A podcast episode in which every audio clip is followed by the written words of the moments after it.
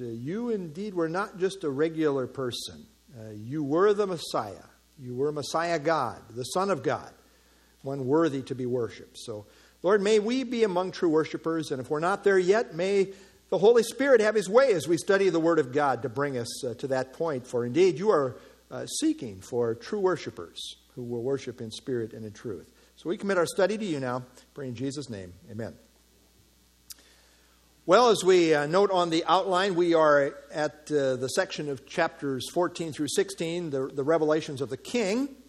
Uh, Matthew writes to show that Jesus is Israel's Messiah God, just as prophesied in the Old Testament scriptures.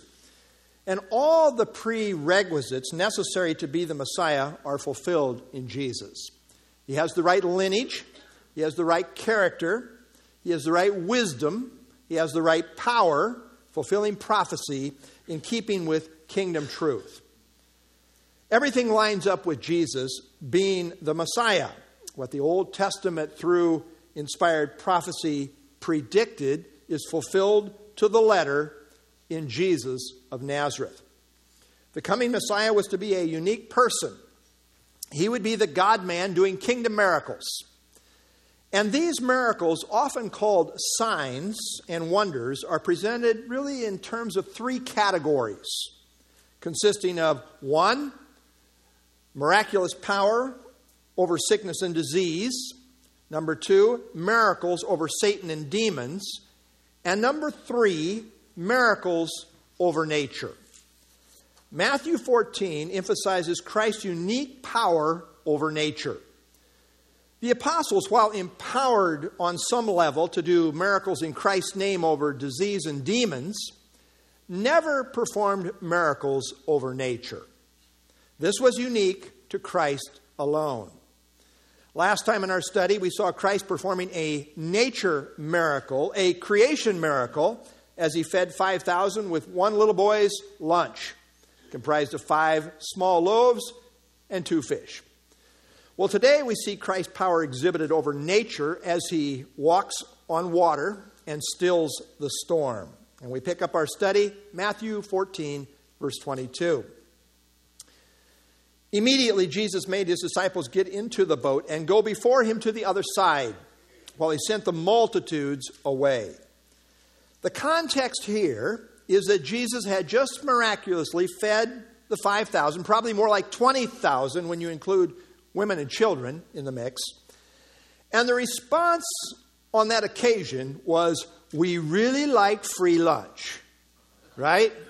We, we like this. This is very good. So much so, I think we should nominate Jesus to be king and have free lunch every day. That's really what it amounted to. Uh, we read in John chapter 6 Then those men, when they had seen the sign that Jesus did, said, This is the feeding of the 5,000 when they, uh, when they had seen the sign that Jesus did, said, This is truly the prophet, the messianic prophet, who is to come into the world. Therefore, when Jesus perceived that they were about to come and take him by force to make him king, he departed. He departed again to the mountain by himself alone. So Jesus, knowing their intentions, sent his disciples away by boat to the other side of the Sea of Galilee and then proceeded to send the multitudes away. Again, Jesus, ever being the Lord, was in command of the disciples, sending them out to sea and also sending the multitudes away. He's always in charge everywhere. Now, the language here, made his disciples get into the boat and go, is very forceful. Made is the idea of compelled. William Mount says it suggests that the disciples would have liked to stay and share in the excitement of the crowd. I mean, who doesn't like this idea? We're all on board. We're all going into the kingdom. Yeah, let's let's do this. They probably were like, yeah, this this is a good this is a good movement. Things are moving in our direction. But as was so often the case, both the multitudes as well as the disciples were out of sync with the will of God. The timing and the way it was being forced was not right. You see, Christ being coronated as king has to be in accordance with God's terms. And his terms are accepting Christ for who he is as Messiah God. You know, Jesus is not going to come back at the second coming until Israel finally comes to recognize him for who he is as Messiah God. And they call on him for deliverance, the one who can save them, as the whole world is at that point pitted against Israel. They have nowhere to look but up, and they finally do look to Jesus as their Messiah. Then he will come to their deliverance. Well, this, the crowd that is recognizing Jesus for who he is as Messiah God, this the crowd was not willing to do, as was to clearly be seen the next day in John chapter 6. John chapter 6, verse 17 says, The disciples in their boat headed towards Capernaum, while Mark 6.45 says they headed towards Bethsaida. Now, the Bethsaida in view was close to Capernaum. So to kind of head out in that direction, you, you know, you're kind of headed towards both. Uh, when you put it all together, it seems that they were they left the area of Bethsaida, Bethsaida Julias and headed for Bethsaida Galilee on the other side of the lake. So I want you to note we, we talked about this a little bit last time. They've been over here on this side of the lake, Bethsaida Julias, in that area. Christ sends them uh, now to go to the other side of the lake and we think that ultimately they're headed here for this Bethsaida, Bethsaida Galilee. So they left Bethsaida to go to Bethsaida. That sounds a little funny unless you understand that there are two Bethsaidas, right? Which was the case here. So here Christ sends them, gets them on their way, and he sends the crowd away. And now he goes up into a mountain to spend time alone in prayer. And that's what we read in verse 23. When he had sent the multitudes away, he went up on the mountain by himself to pray. Now, when evening came, he was alone there. Recall that the reason they came to the area of Bethsaida Julias in the first place was for some R&R, some rest and relaxation.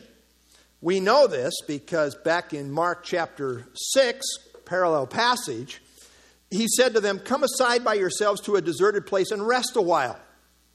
For there were many coming and going, and they did not even have time to eat. That's a problem, right? When you're so busy in ministry, you don't even have time to eat. Uh, that was their situation. So he, he said, let's, let's go aside to a, a, a place to rest. So they departed to a deserted place in the boat by themselves. That was uh, Bethsaida Julias. Now, in the busyness of life, we, we often need times when we can just get away from it all for a while. The old saying, we need to come apart or we will come apart, rings true. Uh, we all need periods of rest when we can take a break. However, as we have followed the story, the multitudes quickly caught up with Jesus in this deserted place where they were intending to get some R&R. And now having fed them, they were wanting to forcibly make him king. However, Jesus sent them all away and once again seeks time alone. Thus, he finally did have some lone time all by himself with just uh, him and God the Father. Now, it is noteworthy that Jesus knew the reality of a constant struggle to find some time alone where he could just spend time in prayer. The crowds were ever there, hounding him wherever he went. The pressures of ministry were ever there. And one has to be very intentional in this matter of a quiet time, spending time alone with God, or it won't happen. Uh, the pressures of life are always there. Uh, and so it was for Jesus as well. In the pressures and busyness of ministry, even Christ at times felt the need to get away all by himself for a season of prayer. Psalm 62 8 says, Pour out your heart before him. God is a refuge for us, Selah. There are times you just, you just need to get away and just, and just pour, have a session with God. And Jesus was doing that here. By the way, often our way of coping is quite man centered, but for Jesus in his state of humility, it was really all God centered. John Phillips says, There is something awesome in the Lord's desire for tranquility, something that rebukes our neglect for the place of prayer. And I think they kind of go together. The place of tranquility for the Lord was the place of prayer, getting away, just him and God in, in prayer. Well, in Jewish reckoning, there were two evenings. There was the early evening, which amounted to late afternoon, and then there was the evening after sunset when it was dark. Jesus fed the multitude in the evening of late afternoon, as we saw in verse 15, but in view here is the evening of darkness. And here we find Jesus on a mountain alone, all by himself in prayer. This was, in effect, renewal time. This was prep time for what lie ahead. And Jesus is the ultimate model who handled life with prayer. Verse 24 Jesus on the mountain praying, disciples in the sea rowing. Verse 24 But the boat was now in the middle of the sea, middle of the sea, tossed by the waves, for the wind was contrary. John 6:19 says they had rowed about 25 or 30 stata, stadia. A stadia was about 600 feet. So when you do the math, they were about three to four miles out on the lake, or as Matthew 14 24 here says, in the middle of the sea. Now understand the Sea of Galilee is about eight miles wide at, at its widest point, and about 13 miles long, and about 140 feet deep. Uh, note the Sea of Galilee here. So we're talking, you know, its widest part here, about eight miles across, 13 miles this way, 140 feet deep. Uh, sea of Galilee is a freshwater lake. By the way, it's, it's the key water basin as far as Israel's fresh water today. And uh, so it's a uh, freshwater lake, and I already said this 13 miles by 8 miles, uh, lies 686 feet below sea level, but is surrounded by steep, uh, steep cliffs and hills, creating strong swirling winds. And so it's known uh, for ferocious storms that come up suddenly, bringing about great uh, squalls of, wind uh, from the surrounding hills and canyons that sweep across the lake, stirring up dangerous billows and waves. Well, it is surmised that perhaps they were in a small fishing boat owned perhaps by Peter and John. We're not given the details. But a 2,000 year old fishing boat has been found on the northwestern shore of the Sea of Galilee and it could hold 15 men. It was about 27 feet long, seven and a half feet wide, and four and a half feet high. And so, note uh, a picture here. A boat probably looks something similar to this. Well, here they were in the middle of the sea, tossed by the waves with a contrary wind. Howard Vos makes a good point here. He says, It is significant to note the disciples found themselves in great difficulty while they were following the direct command of Christ. That's an interesting thing to think about, isn't it? Commonly, modern believers feel that dire circumstances must be an indication they are out of the will of God. Evidently, such a conclusion often is unwarranted. Christ sends them into this storm. I mean, they're hearing the will of God. This is where Christ said, I want you to go across to the other side. We're trying. Well, sometimes God has a purpose for sending you into a storm. You don't say, well, well, I'm in a storm here. It must be out of the will of God. No, maybe you are right where God wants you. He's wanting to do something in this storm.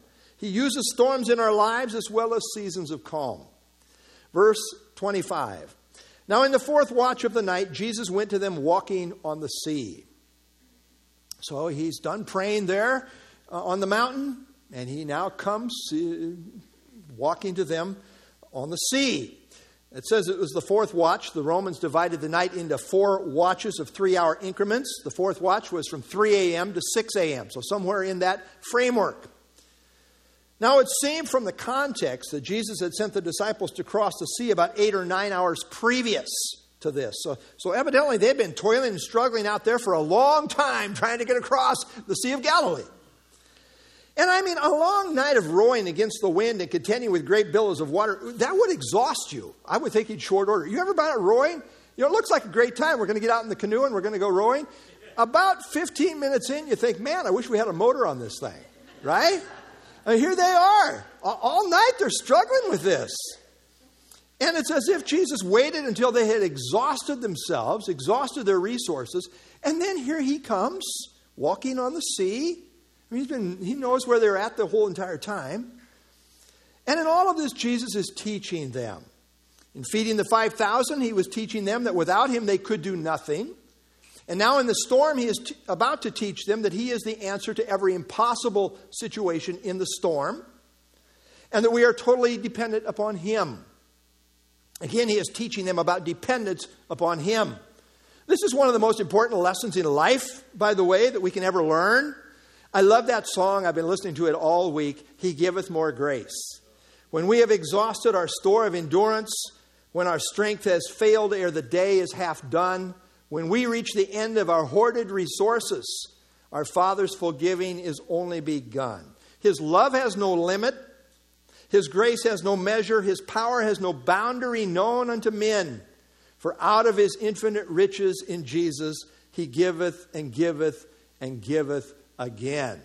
Wow, uh, what a great lesson here. They are kind of coming to the end of themselves. I mean, eight, nine hours? Are we ever going to get across? I mean, he said to go across. Are we going to get there? Well, not without his help. Verse 26 And when the disciples saw him walking on the sea, they were troubled, saying, It is a ghost! And they cried out for fear. The text plainly says Jesus was walking on the sea.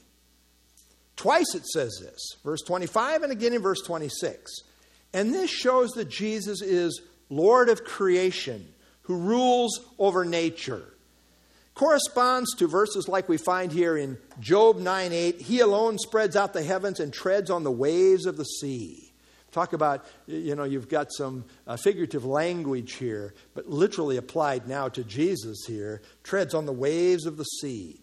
It's good for us to remember that the waves of the storm, now figuratively speaking, that cause us to fear are under his feet. Jesus is sovereign over the storm, no matter how hard the winds blow or how high the billows roll. By the way, this Greek word translated ghost is, is a term for spirit or apparition.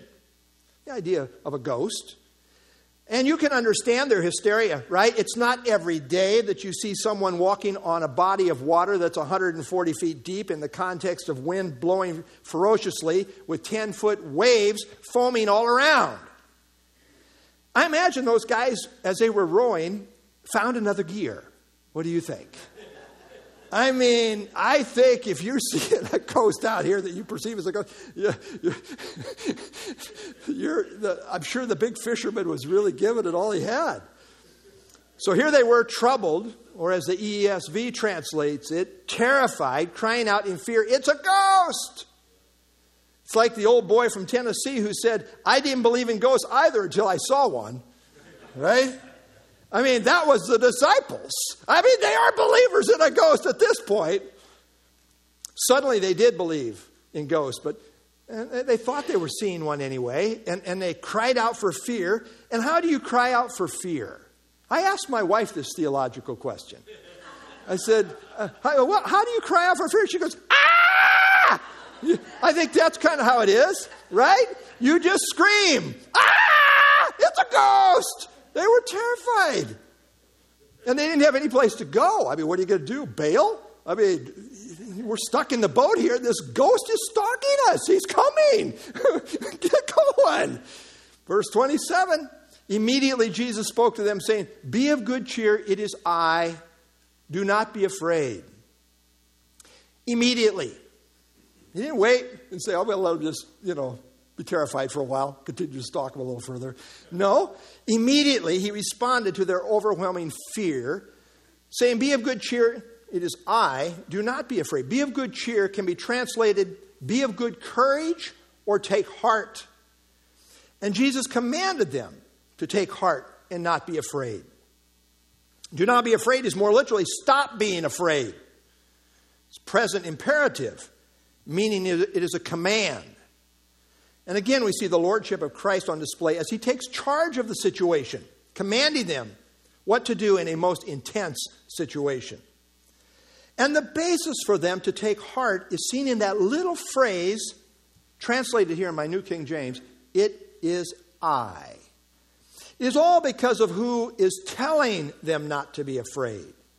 Peace is sourced in a person the Bible calls the Prince of Peace, whom we know as Jesus. The Greek phrase translated, it is I, is more literally, I am. I love that.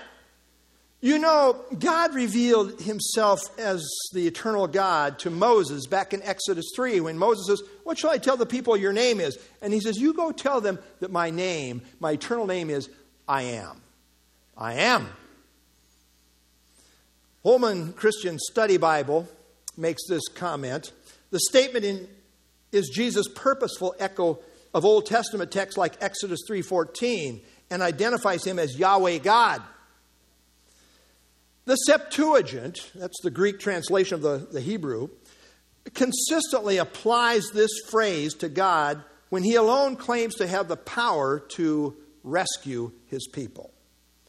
Now, the context would indicate that Jesus is using I am here in the sense of deity because he was doing and was about to do what only deity can do that is, show lordship over the laws of nature. And where the text rightfully goes is to the worship of Jesus as the Son of God in verse 33. All of this would indicate that Jesus was saying, Take heart, because I am God. Therefore, do not be afraid, because I'm in charge of the weather and I'm in control of your lives. Well, when the Almighty God tells you to take heart and not be afraid, you can rest easy, because He controls all things, including the whole of nature and he is Lord of the sea and everything else. Verse 28. Peter got the message. Peter answered him and said, Lord, if it's you, command me to come to you on the water. Now, Peter, consistently the leader and spokesman for the disciples, rightfully called Jesus Lord at this juncture. You see, Lord means master. That's what Lord means. It means master. And when properly used of Jesus, it refers to his sovereign authority, that he is the ultimate master who controls all. And Peter addresses him as Lord who has authority over all, including the forces of nature, saying, Lord, if it's you, command me to come to you on the water. Lord, if it's you, the master of the storm, command me to come. Now, Peter could be impetuous, that is, rash, and impulsive, meaning giving no real forethought. And so here he goes on the fly, throwing out this wild idea about the Lord commanding him to come on the water. Now, you might want to think about that. What if he actually says, Come? What are you going to do then? You've just called him Lord. Well, here's what happened, verse 29. So he said, Come. And when Peter had come down out of the boat, he walked on the water to go to Jesus. As I say, now if you're Peter, you, you have another problem here, right? I mean, the one he has just called Lord has affirmed his suggestion that he command him to come. Now what? You dare not say, No, Lord, which, by the way, is a contradiction in terms. No and Lord do not go together. It's a contradiction. At this point, it would have been a little hard for Peter to say, well, well wait a minute, maybe we, maybe we ought to pray about this. you don't have to pray about what the Lord is point blank telling you to do. The obe- obedience of faith just does it. And we have Peter doing that. And, and there must have been authority in the Lord's voice when he said, Come. I don't think it was a timid suggestion like, okay, then come. I don't think so. I think it was powerful and authoritative. The master of the waves says, Come. And with that command, Peter knew Jesus' voice. And he went bounding out of the boat, starting to walk on the water towards Jesus. Now it's easy to get on Peter it's easy to get on Peter, right? I mean, he's one of those guys who's putting his foot in his mouth all the time. It's easy to get on him, but let's give him a little credit. You know, none of the other disciples had the faith to even suggest this, right? None of the others got out of the boat. Let's see, John said, I'm with you, Peter. Peter, you're on your own, buddy. we'll pray for you. Uh, none of the others got out of the boat. I am sure they were all there with their mouths wide open, flabbergasted that Peter was indeed walking on the water towards Jesus. Can you see? What? Wow! Look at this! It's not every day you see somebody walking on the water. 140 feet deep. William MacDonald says Peter sensed that Jesus' commands are his enablements, that he gives strength for whatever he orders. Again, Jesus is teaching the disciples, and the lesson is that at his command, they can do the impossible by the power of Christ. There are two great truths in the New Testament. Number one, without Christ, we can do nothing. And number two, we can do all things through Christ who strengthens us. We can't do anything on our own, but we can do all things that Christ commands us to do by his empowerment. By the way, Peter is the only other person in the history of the world to miraculously walk on water other than the Lord himself. And of course, he did it only at the command of Christ by the enablement of Christ. Verse 30, the story continues. but when he saw that the wind was boisterous, he was afraid. Now you understand, he's a, a seasoned fisherman, Peter the fisherman. He knew the Sea of Galilee, he knew danger when he saw it. When he saw the wind was boisterous, he was afraid and beginning to sink. He cried out, saying, Lord, save me. Now, Peter was bold and brash, often at times, but he was also very human. Peter did indeed by faith walk on the water at the command of Christ. By the way, what is faith? Faith in the scriptures is taking God at his word. God says it, I believe it. And the fact that I believe it shows in the fact that I act on it. Faith is simply taking God at his word. And this is what Peter did. Jesus said to come, and Peter, in faith, responded. Faith appropriates the truth of God personally. So, so Peter started out really good. I mean, he's walking by faith here. I mean, he's taking Jesus Christ at his word. Come. Now, we don't know how far Jesus was from the boat, but it must have been a ways. Uh, and as Peter got out there, somewhere between the boat and Jesus, he began to look around at the wind and the waves, and, and suddenly natural reasoning started to kick in. During strong storms on the Sea of Galilee, the waves can be 10 feet high. And you know what? That has a way of getting your attention. It's kind of hard to just ignore 10 foot waves, right? And you kind of wonder when Jesus is walking on, on the water, I mean, the, the water's going like this. Is he, is he climbing up on those waves, going down on those waves? I mean, how is this? I, I have no idea, but he was on top of them. I do know that. Peter took his eyes off Jesus and looking around, he failed to apply the command of Christ to not be afraid. Very human. This is so like us. Instead, seeing the wind was boisterous, he was afraid. Now we know from other texts that Peter knew how to swim. We see this in other texts like John chapter 21. But now, evidently, being out in the middle of the lake, and some distance from the boat and being a ways off from Jesus with nothing but 10 foot waves between in between he was terrified. He lost sight of jesus and all he could see was the reality of those terrifying waves. One of them could take you under and that would be it. Peter initially stepped out in faith but now he's lost sight of the word of christ. Faith was now lacking and he was sinking fast. But even in that there was still a little faith because he cried out, Lord, save me. That's a statement of faith. You can do something about this. I'm believing in you.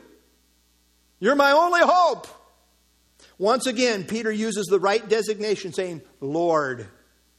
Lord, save me. As sovereign master, he can do something about this crisis. By the way, this is one of the best prayers in the Bible. I love it say, Well, I'm going to have, I'm going to, have to have a season of prayer here. No, Lord, save me. It was a very short prayer. And sometimes those are the most powerful prayers. prayed in earnest from the heart. Believe me, this was a heartfelt prayer. this was everything in him. This was not like a phony prayer. Uh, this was from the heart. Didn't even say amen. It was just, Lord, save me. I don't know how long it takes, you know, it doesn't take long to, to call on the name of the Lord, right? I sometimes think about people, you know, going down in a plane crash or something. How many of those people get to, it doesn't take long, right? Lord, save me. Yeah, I mean, you call, whoever calls on the name of the Lord shall be saved. Well, here's Peter. Of course, he's a believer at this point. This is not, not the cry of an unbeliever. Peter is a believer. He has faith, little, but he has faith. He's a believer. He's a believer at this point. He had faith, but in the midst of the storm, he lost focus. And his faith began to wane. It took great faith to get out of the boat, but now in the midst of the storm, as he's looking around, his faith is beginning to wane. He began to doubt. Started losing sight of what the Lord said. But in this crisis, he still had some faith to call on Jesus to save him. So the problem here was a weak faith that began to doubt as Peter put his eyes on his crisis circumstances. By way of application here, just application here, the act of saving faith in one way or another expresses this Lord, save me. It sees Jesus as both Lord and Savior, which is the essence of saving faith. Jesus is the Lord who can save. He can be Savior because of who He is as Lord. You know, that's, that's what it took to, took to save Peter in this situation, right? Uh, no one less than the Lord was up to this challenge. I mean, who can bring uh, Peter up out of this kind of a storm? Who could do that? John couldn't do it. N- nobody else could do it. It required the Lord. He is the Lord who has the power and the authority to save. And that is why Lord and Savior is an indivisible package. But then, having recognized Christ as Lord and Savior, the challenge is to be consistent with the truth that we now know to be true in our walk. It's all about being consistent with the truth we've come to believe in. And that was the situation with Peter. David Jeremiah says, Whenever believers divert their eyes from Jesus in the midst of a storm, their circumstances assume prominence, and they, like Peter, lose heart and begin to sink. The difference between fear and faith is focus. That's true. Focus on the Savior, not the storm. It's a good life lesson there. There's always going to be the storms, there's going to be the crisis situations. Where's our focus? We need to refocus often, come back to Jesus. Verse 31 And immediately Jesus stretched out his hand and caught him and said to him, O you of little faith. Why, why did you doubt? Note the Lord responded immediately to the prayer, Lord, save me. And isn't that wonderful? I'm glad Jesus didn't say, Peter, I'm going to teach you the hard way. When you're coming up for the third time, I'll, I'll help you. No, he didn't do that. Immediately, Jesus stretched out his hand and caught him. Instantly, when Peter cried out, in effect, Help me, Lord, save me, instantly Jesus answered that crisis prayer. And I don't mock crisis prayers. If they're from the heart, they're good prayers. How many times in our walk do we get off track and suddenly find ourselves in dire straits? We cry out, Help, Lord. And when we do, Jesus is there. He is there for us, even in our weakness, even in our failures, even in our little faith. Note it wasn't Peter who caught hold of Jesus lunge out. I got you. No, it wasn't Peter who caught hold of Jesus. It was Jesus who caught Peter and lifted him right back on top of the water. But just that quick, just that quick, Peter also got a stern lesson. Evidently, as the two were walking back to the boat, Jesus said to Peter, Oh, you have little faith, why did you doubt? It was a rhetorical question, of course. I mean, how do you answer that? Uh, it's rhetorical and it's self evident. It was because Peter took his eyes off the Lord when he saw the wind was so boisterous. And there's no excuse for it. But that is what happened. As I say, Peter was very human too. Immediately, Jesus caught Peter out of the water and immediately he rebuked him as well. Peter started out well, full of faith at the command of the Lord, but then in the midst of his circumstances, he doubted. The command of the Lord should have been sufficient. We know this textbooks, right? We know the textbook truth of it. After all, Jesus was there all along. After all, Peter recognized him as Lord. But again, this is so human. I certainly don't put myself above Peter. Man, I remember one time we were flying from here to Ecuador, and we hit one of those crazy wind turbulences. Middle of the night, we were all sleeping, and that plane I just dropped. And everybody began to scream, including me. and I thought to myself, I'm not doing any better than Peter. I was terrified, I was scared out of my mind. It's funny, I thought of Peter at that moment. We're all so human. We know the word of the Lord. We know He is the master. We know He is sovereignly in control. We know these things. We believe it. I mean, if Peter didn't believe it, he never would have got out of the boat. He believed it.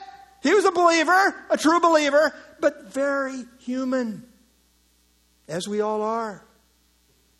We know the Lord's promises, but it's so easy, isn't it, to get distracted and just that quick have a bout of doubting. Oh, no, we don't completely lose our faith. No. But in the moment, we have little faith because our spiritual life is suddenly out of focus. We have to keep our eyes on Jesus. Hebrews chapter 12, verse 2. Looking to Jesus, the founder, meaning the trailblazer and perfecter, that is, completer of our, more literally, the faith, who for the joy that was set before him endured the cross, despising the shame, is seated at the right hand of the throne of God. How do you remain strong and on course in the faith? Well, keep your eyes on Jesus, the one who models and lived out faith to perfection being our great high priest, he can sympathize with our weaknesses.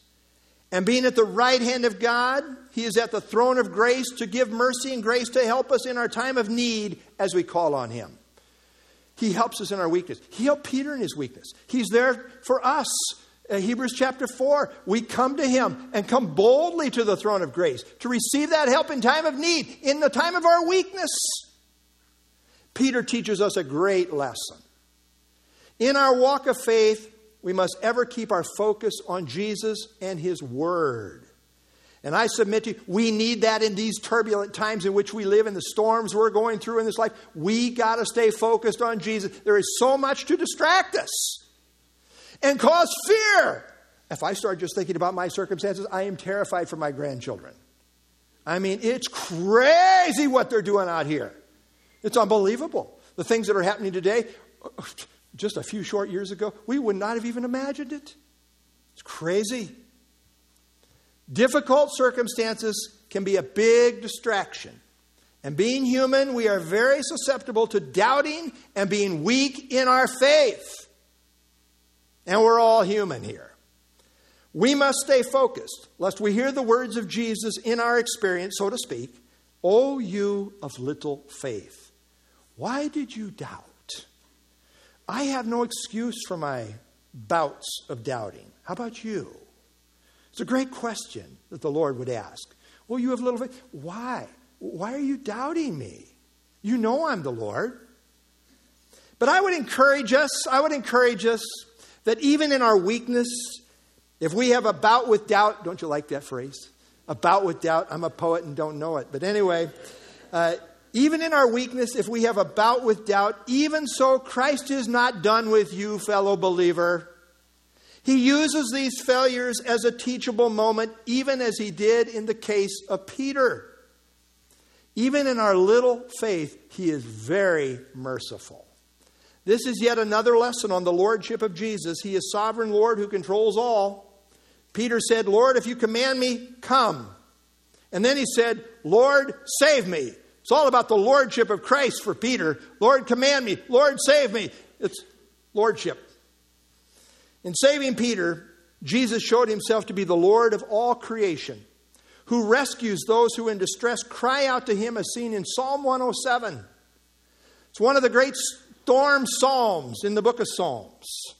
Thus, Jesus shows himself to be Lord, that is Yahweh, as presented in the Old Testament scriptures, such as Psalm 107. Psalm 107, we pick it up, verse 25. He commands and raises the stormy wind, which lifts up the waves of the sea. Who does this? In context, is, is Yahweh. The Lord's in charge of the storm. He commands, raises up stormy wind. They mount up to the heavens.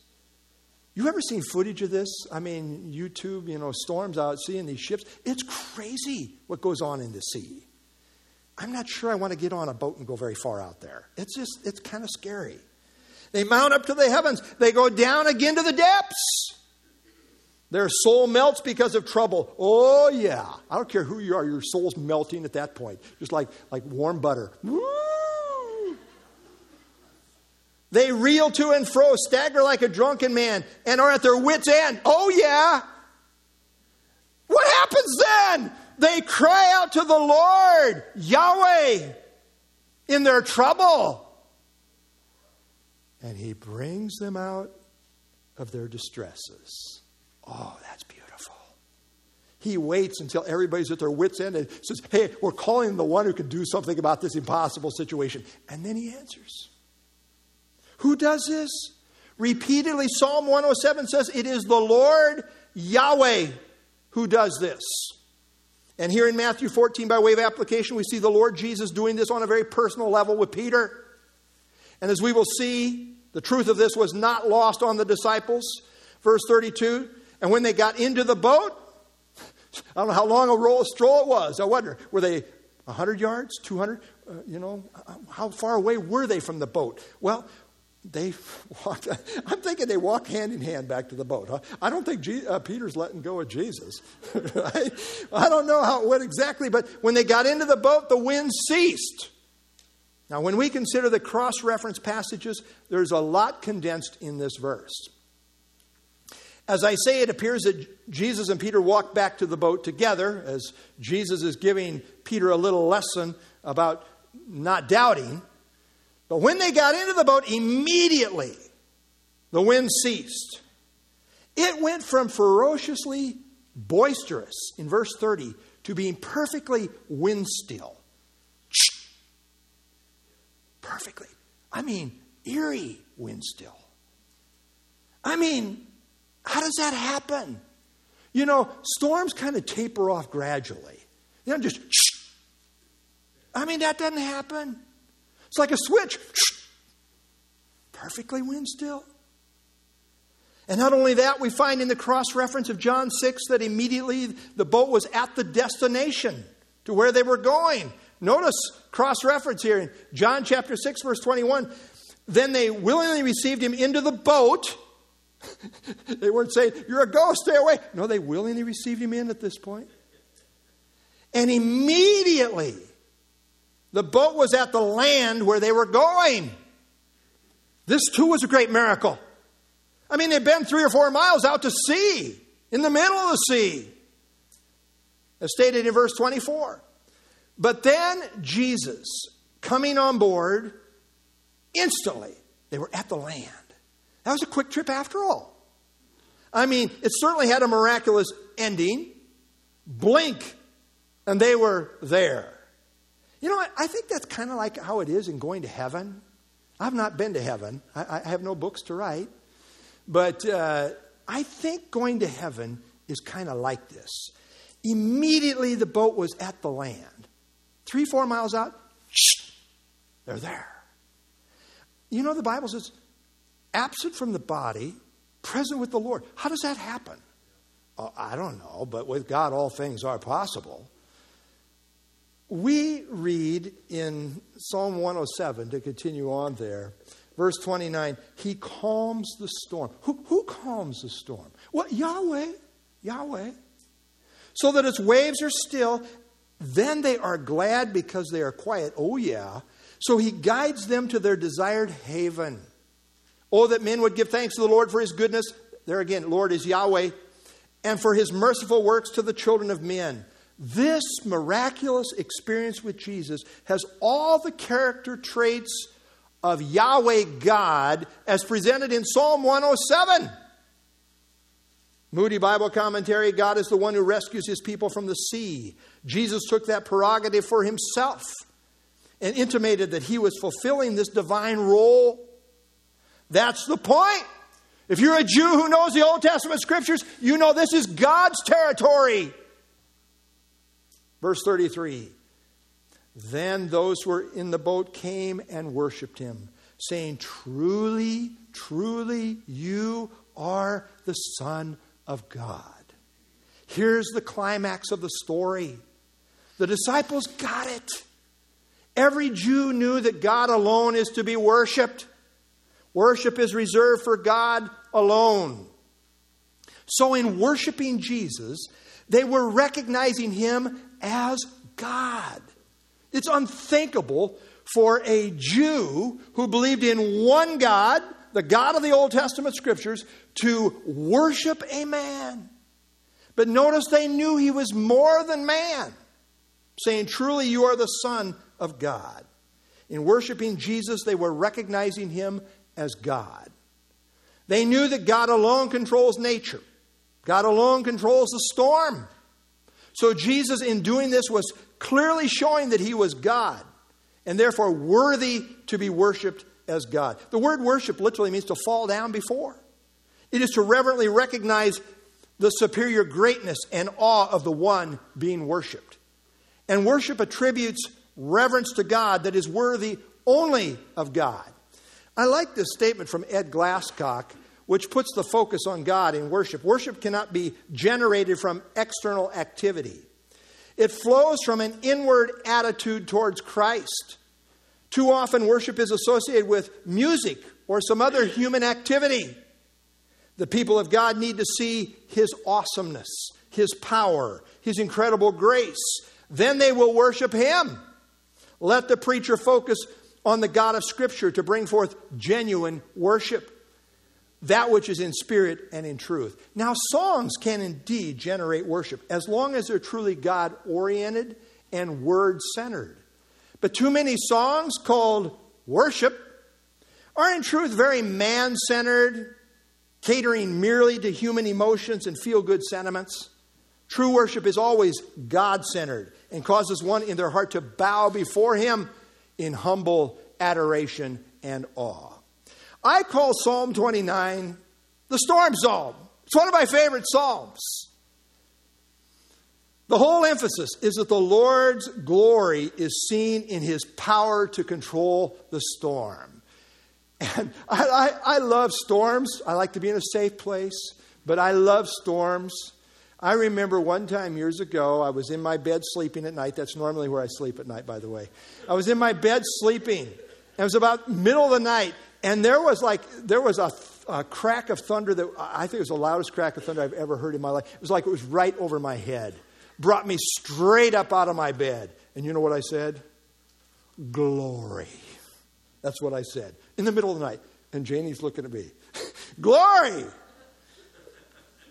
Psalm 29 Give to the Lord, Almighty ones, give to the Lord glory and strength. Give to the Lord the glory due his name. Worship the Lord in the beauty of holiness.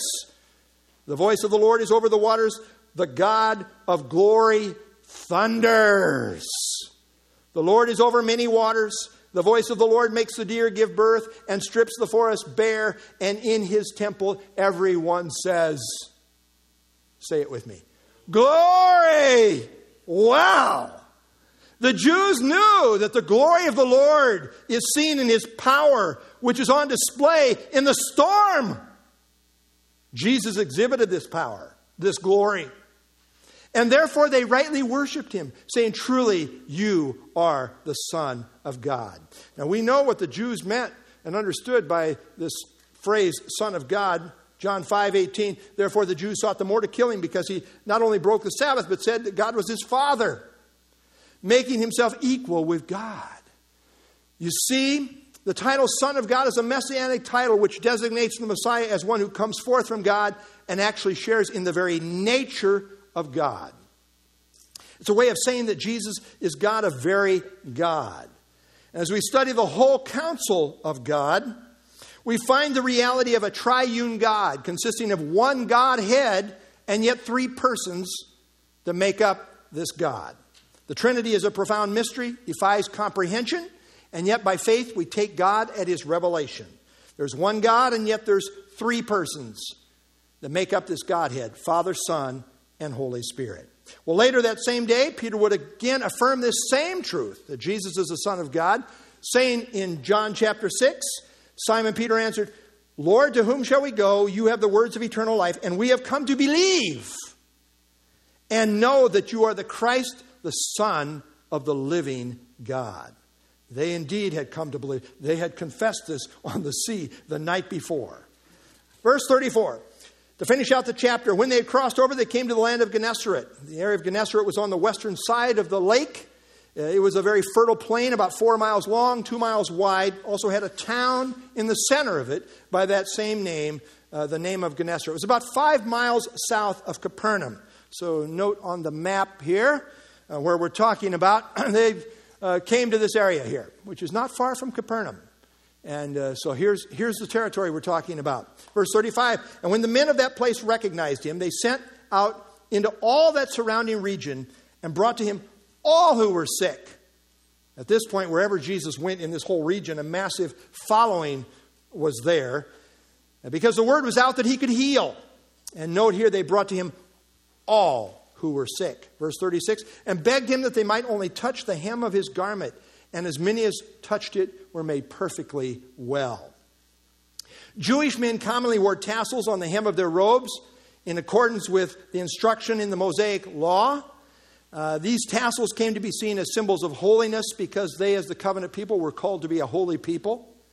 The idea of merely touching the hem of his garment, uh, that it would bring healing, perhaps goes back to this woman who had a flow of blood.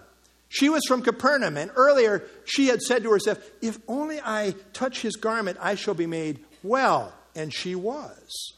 And so perhaps news of that miracle occasion had gone around and gotten a reputation and kind of started to touch the hem of his garment movement.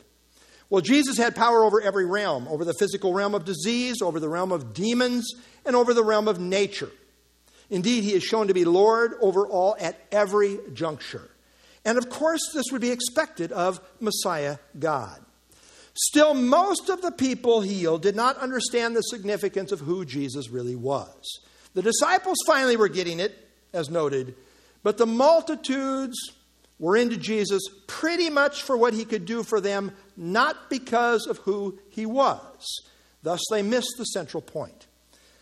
But there may be another reason for Matthew including this footnote at the end of the chapter here uh, regarding Jesus' healing ministry. You see, the Pharisees thought it to be an abomination to rub shoulders with the common people, thinking one could easily contract ceremonial uncleanness if you touched an unclean person. But Jesus had no such concern. He was never defiled by uncleanness. Instead, his power turned the unclean into clean. But this sets the stage for the confrontation with the religious leaders over clean versus unclean, as will be addressed in the next chapter, which we will segue into, Lord willing, next week. This is a true story from uh, Regis Nicoll. And he speaks tongue in cheek, so understand it's tongue in cheek here. Uh, Vince, I think you sent this to me some time ago. But anyway, makes the point. Uh, he, uh, this Regis guy says, while discussing the latest archaeological find, I mused aloud to my wife, Hun, I was just thinking. The Gnostics pointed to the mystical Jesus. Arius pointed to the created Jesus. Muhammad pointed to the prophet Jesus. Higher criticism pointed to the historical Jesus.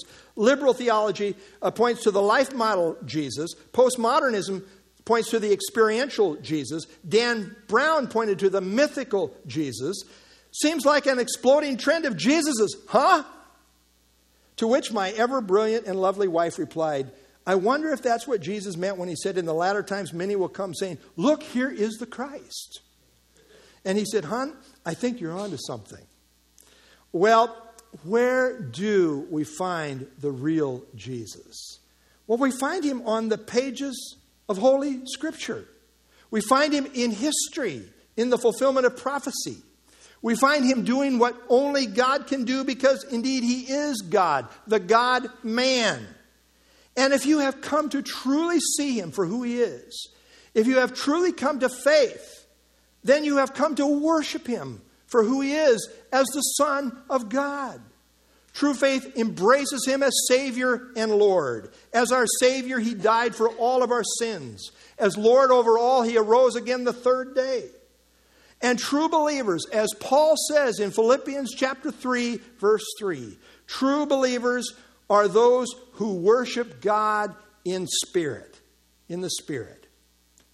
Be among them. Be a true worshiper, which is where Christ ultimately brought the true disciples. Let's stand and have our closing song, and then I'll close us in prayer.